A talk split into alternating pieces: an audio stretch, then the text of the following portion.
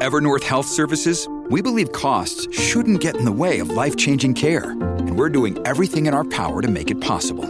Behavioral health solutions that also keep your projections at their best? It's possible. Pharmacy benefits that benefit your bottom line? It's possible.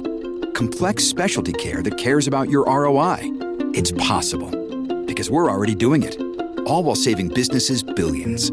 That's Wonder made possible. Learn more at evernorth.com/wonder.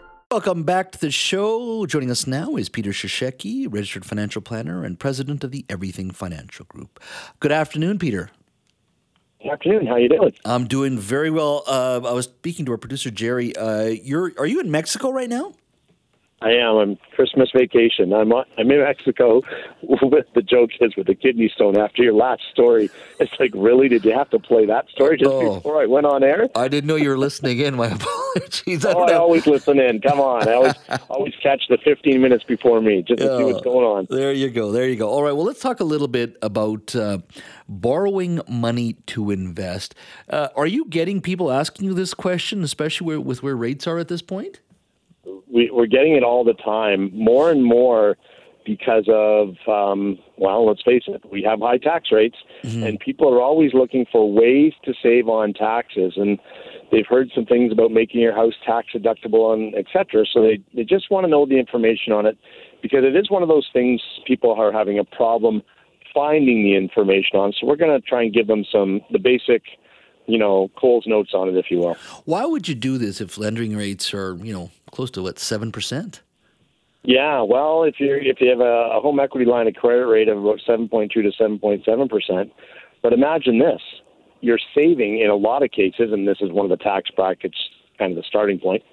If you're saving thirty eight percent on taxes, I don't know. When I do math, seven versus thirty eight, hmm, thirty one percent difference. I'll take the seven every day of the week. Ah, okay, makes sense. So, I mean, at the end of the day, you've got to really focus on whether it's um, an investment strategy or a tax strategy. Yeah, and it is definitely a tax strategy. And this this was big back in the early '90s or late '90s, sorry, where people were selling these things when the markets were going crazy and promising the sun, the, the world, the moon, and everything else in between. And it's not a get money, get rich quick strategy. It is strictly for taxes. Now, if you so happen to be fortunate enough and the stars align, and you make a little extra investment money on it, well, more power to you, but that's bonus money. Tax strategy first, you have to come out ahead on the cost, ahead on the taxes, and if those numbers work, then it's a good strategy. Uh, does that work with mutual funds? Not really. I mean, because the, one of the things is, and this is sticking with the tax strategy thing, is I wouldn't do it with mutual funds. And there's a lot of recommendations out there from economists who looked at this. Don't do it with mutual funds for a couple reasons. One, you can't write off the fees in mutual funds, and it's the extra fees you able you're able to write off with using a portfolio manager that really push this over the top as a great tax strategy. The other thing is, most importantly, liquidity.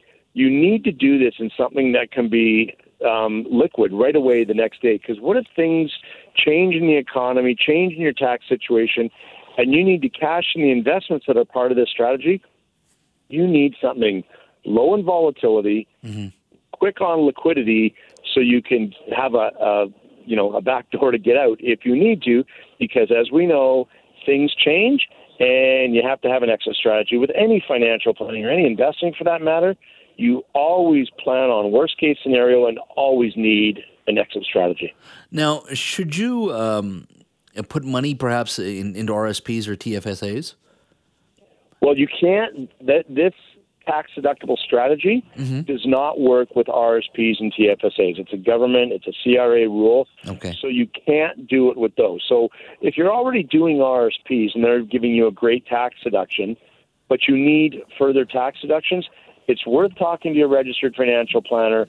Have them make this as part of a strategy, as a, as part of your overall tax strategy and financial plan. It's not a strategy on its own.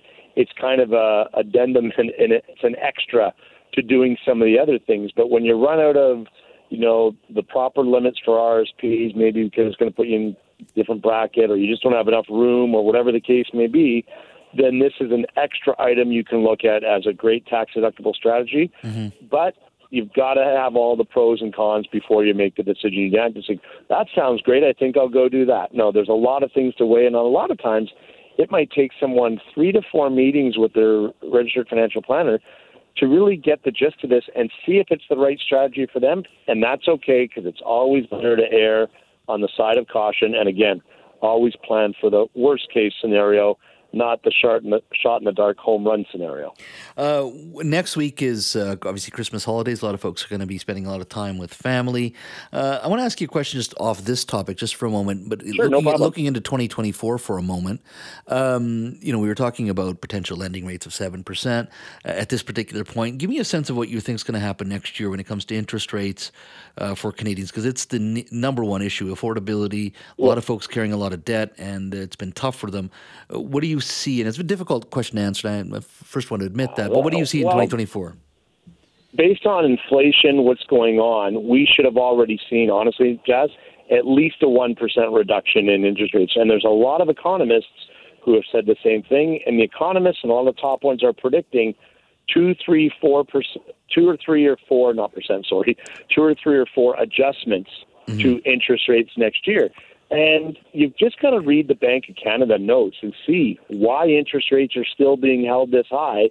Unfortunately, this is supposed to be a financial update show, and the reason interest rates are held this high is a political reason, not a financial reason. But they're supposed to be within 2% of inflation. You learn that in, in Economics 101 in university, and the gap between interest rates and inflation right now is a lot steeper than that, and we should see declines if uh, the economists and everyone else is right. We should see those declines sometime in 2024, but they should be sooner rather than later if we follow simple, basic economics 101.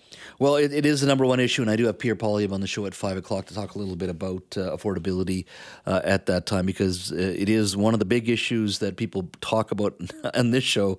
Uh, and I don't blame them. I mean, I mean, with your mortgage payments and money you've borrowed, it's gone up so significantly in regards to just you know staying up with with the bills. And, I really hope it does happen sooner than rather than later for a lot of folks. Uh, Peter, if I don't speak to you next week, my friend, Merry Christmas, Happy New Year to you. Look forward to chatting with you very soon.